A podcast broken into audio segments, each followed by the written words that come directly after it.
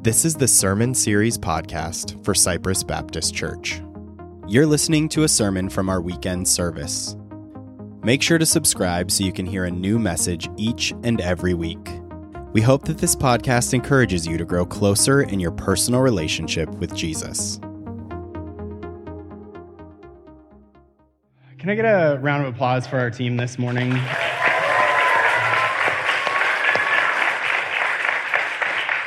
They've been awesome. It's such a great team to work with, and everybody being willing to help out. It's it's been amazing. So, um, as you heard, not from Gage, but from Monica, um, we learned about Joseph uh, this month in the treehouse.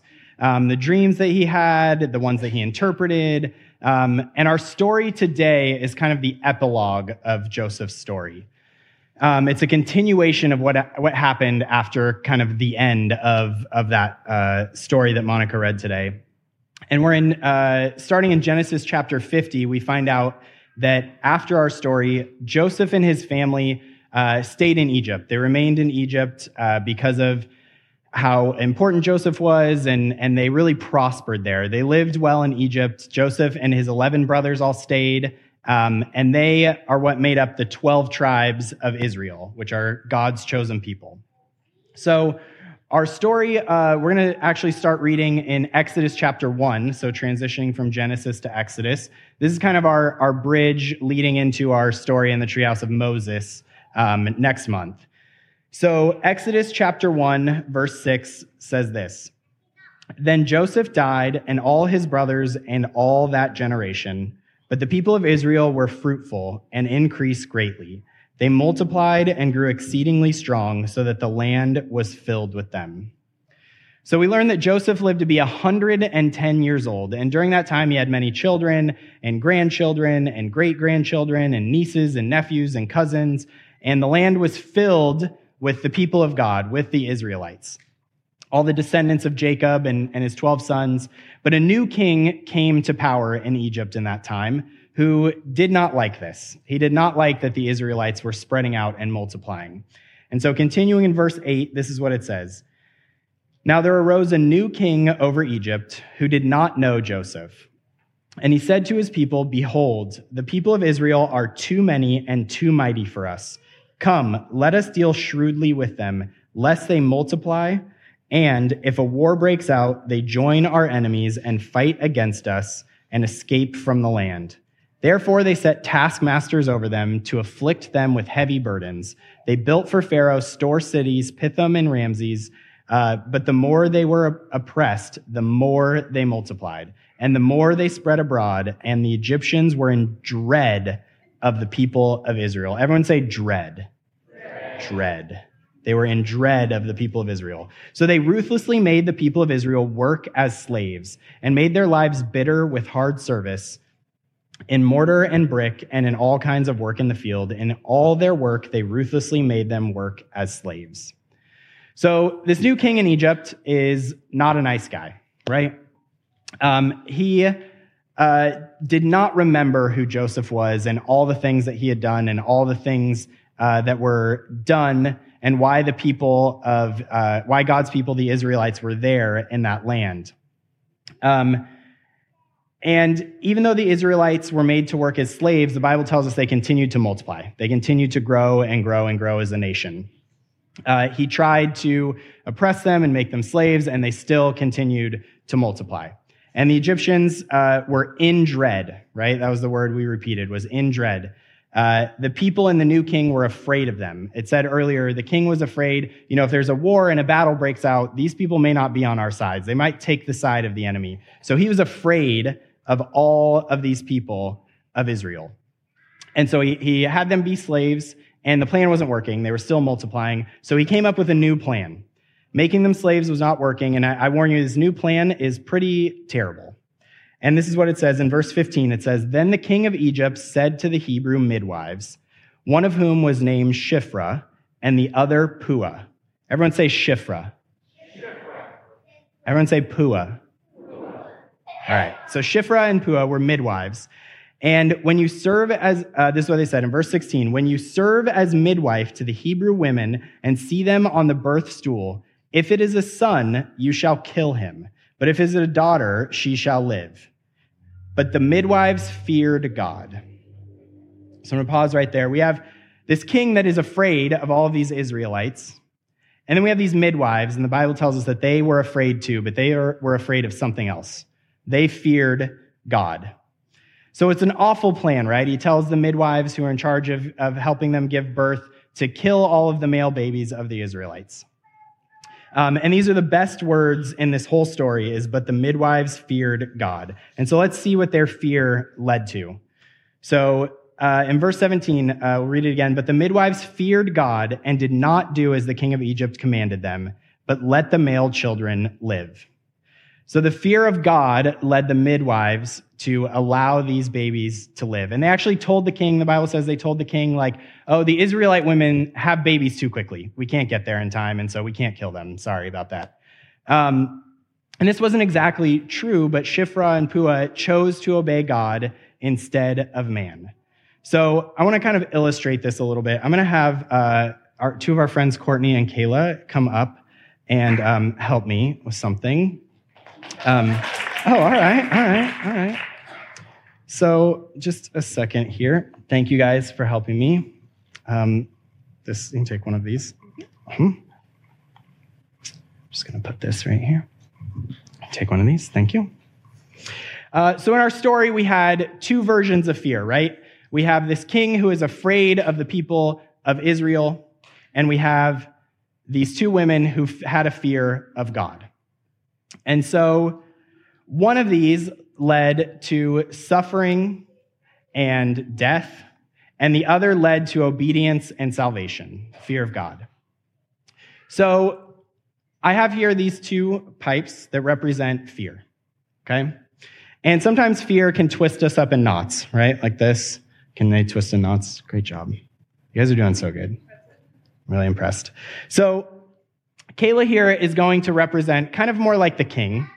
So, you can come front, front and center right here. So, Kayla is representing the king and the, the fears of the world and the things around us um, and the things that we deal with, uh, our surroundings, the people, all of the fears that might pop up in our lives. And I, it, when I was reading this, reminded me of a story uh, that I had. So when I was 10 or 11 years old, uh, my parents took us. Uh, my grandma lived in Bakersfield, and so we were not that far from kind of the LA area. And my parents took us to this amusement park called, uh, what is the one down there called? Six Flags Magic Mountain. That was the name, Six Flags Magic Mountain. Anyone ever been to Six Flags Magic Mountain? Yeah, a few of us. Okay, so when I was 10 or 11, I had never been there. The only theme park I had been to was Disneyland. And so I knew that I loved roller coasters. But to me, a big scary roller coaster was the Matterhorn. And then one day I ran into at Magic Mountain uh, this roller coaster called the Viper when I was 10 years old. And the Viper is terrifying. I had never been upside down on a roller coaster in my life, and this one goes upside down seven times and it goes 70 miles an hour. And so my fear of my surroundings led me to um, quit Magic Mountain that day. I, I was still there, but I, I was not there. I did not ride this ride. I hardly rode any rides. I had a terrible day because I let my fear control and lead my decisions much like the king in our story. And so Kayla is going to, you know, maybe she's been called to something, to some work. Maybe she's got things to do in her life, things that she's working towards, striving towards, but she is going to let her fear lead her. So go ahead and, and try and try and pick this up.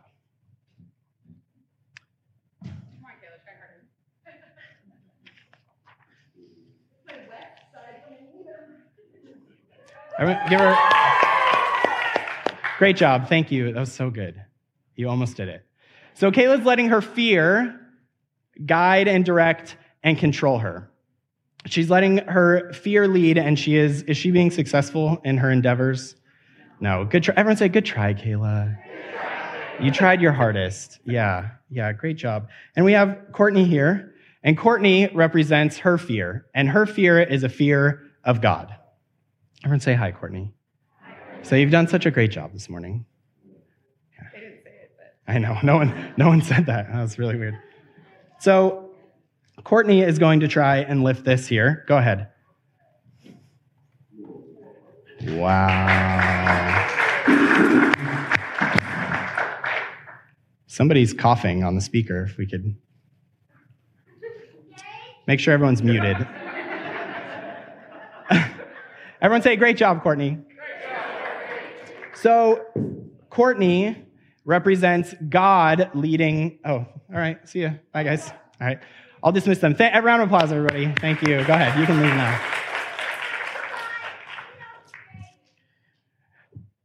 So, we can have fears in our lives, and fear is a normal thing, right? We all have fears. We all have things that, that cause us to be afraid. But if we let our fears control us, if we let our fears make decisions for us, much like the king in our story, then we are led to a point of being controlled by our fears, where we want to be more like the women in these stories who had a fear of God. And a fear of God can lead to obedience, to obeying God like the women in our story did. And so our own fear doesn't get in the way of obeying. And so our big idea today is we can obey God above anyone else. Everyone say that with me. Ready? Say, we can obey God above anyone else. That's right. So just like the fear of God in Shiphrah and Puah led to obedience, even with possible danger in the way, right? They were dealing with a king who was willing to kill babies. So of course, their lives were in danger. They probably had other fears about making this decision, but they let their fear of God lead to obedience. And before we wrap things up this morning, I want to read a psalm. And this is the, the Psalm of David. Um, and this morning we're talking about fear of the Lord and obedience. And David had a, if you know David's story at all, um, he had times of tremendous obedience to God, of, of doing the right thing, making the right choices. Um, and at times he let his fears overcome him and, and made poor decisions. Um, and yet still he writes psalms like this, praising God, offering thankfulness to God because of who God was. And we should obey God for a lot of different reasons. There are many reasons that we would want to obey God because it's our duty as believers, um, because he's good to us, because we know, we uh, love him and know that he wants what's best for us. So let's read this psalm of thanksgiving. It's Psalm 138. Psalm 138. Uh, I'm going to read the whole thing and then highlight one of the verses. So, uh, 138, verse 1, it says, I give you thanks, O Lord, with my whole heart. Before the gods, I sing your praise. I bow down toward your holy temple and give thanks to your name for your steadfast love and your faithfulness. For you have exalted, uh, for you have exalted above all things your name and your word. On the day I called, you answered me. My strength of soul you increased. All the kings of the earth shall give you thanks, O Lord, for they have heard the words of your mouth, and they shall sing of the ways of the Lord. For the for great is the Lord, or sorry, for great is the glory of the Lord. For though the Lord is high, he regards the lowly, but the haughty he knows from afar. Though I walk in the midst of trouble, you preserve my life. You stretch out your hand against the wrath of my enemies, and your right hand delivers me. The Lord will fulfill his purpose for me. Your steadfast love, O Lord, endures forever. Do not forsake the work of your hands. So the midwives in our story were walking in the midst of troubles, and God preserved their life. The Bible to- tells us that later on they were blessed with families of their own um, for their obedience to God, even in the face of their fears and death. And so I just want to highlight verse 7 one more time. So verse 7 says, Though I walk in the midst of trouble, you preserve my life. You stretch out your hand against the wrath of my enemies, and your right hand delivers me. So, something we try to emphasize uh, with the kids that I think is important for all of us to understand, um, and actually maybe makes Gage right with his answer of Jesus, is um, that the whole book, the whole Bible that we read, is all about Jesus. Everything points to Jesus. And just like we talked about today, Jesus chose to obey God too. He knew that he would have to do the most difficult thing. He would have a painful death and have to forgive the entire world in order to forgive the entire world. And so on the screen right now, and um, it's on the back of your handout if you took one, or, or make sure you get one, um, is our gospel guide, or uh, on the the sheet, it says God's plan for me. And it has five parts to it God rules, we sinned, God provided, Jesus gives, and we respond. So, number one is God rules. God created everything. He created all of the world, the universe, all of your experiences, your memories, your thoughts, your feelings are all created by God. And because He is the creator of everything, He gets to make the decisions, and we get to obey them, is what we should do. And so we should learn what He says. And so, number two is we sin. So, God rules, and then number two, we sinned. And sin is simply missing the mark of perfection. So, we're, we're missing the mark of being perfect, and we all fall short sometimes, and we choose to disobey God sometimes. But the Bible, and the Bible says for all have sinned and fall short of the glory of God. And our sin separates us from God. Because God rules, he cannot be in the presence of sin. And so our sin eternally separates us from him. And the Bible also says that the wages of that sin, the cost of our sin, the price of our sin is death. A price that we must pay for our sin. And it's not only death in this life, but eternal separation from God. Number three is God provided. So I said we sinned, we're eternally separated, but praise God, that wasn't the end of the story. God sent his only son, Jesus, as a solution for our sin. He sent him to rescue us from death. And we can't get to God on our own. Like I said, sin separates us from God. There is this gap between us and God that we can never bridge on our own. And that Jesus alone was the only one who could pay that price. It's a gift that cannot be earned. It's given for free. So number four is Jesus gives. Jesus came to earth. Um, he lived a perfect life. We said that the cost of sin is death, right? But if Jesus didn't sin, he shouldn't have had to pay that price. But he did anyways. He did it for us. He paid that price for us. He took our place. And then he rose again three days later, proving once and for all that he was God. And because of his sacrifice, we can have a personal relationship with Jesus. And so that's number five. Number five is we respond. So if you believe in your heart that Jesus alone can save you through what he did on the cross and repent, which is a fancy way of saying turn away from your sins, the Bible says that you will be saved. Romans 10:9 says it this way: If you confess with your mouth that Jesus is Lord and believe in your heart that God raised him from the dead, you will be saved. It's a free gift for everyone that only requires your belief and repentance. And this is the gospel story that's for each of us, not just for these kids, but for everyone. So if you're here and thinking about how, um, how you might obey God uh, above anyone else like the people in our story, the first step in obedience is this right here is the gospel, is salvation. To respond to the free gift that's been offered to all of us. But right now, I want to ask if there's a, a next step that you need to take in your obedience. Something that that you know you need to do or something you should be doing that you're not. Maybe fear is getting in the way like we talked about and you need to replace your fear with the fear of god. Maybe if fear is dictating um, what's happening in your life, are you allowing your fear to lead and control you, like like Kayla in our our um, our uh, what's that called? Example demonstration. Thank you. Um, or should you be like Courtney was and have a fear of God be leading your life? So maybe it's time to place your fear in the Lord instead of the things around you. Thanks for listening to this sermon from Cypress Baptist Church, where we want to help you find, build, and share a passionate relationship with Jesus Christ. If you're in the Sacramento or Elk Grove area, we would love to have you join us in person. To learn more about Cypress and see our service times, please visit cypressbc.org.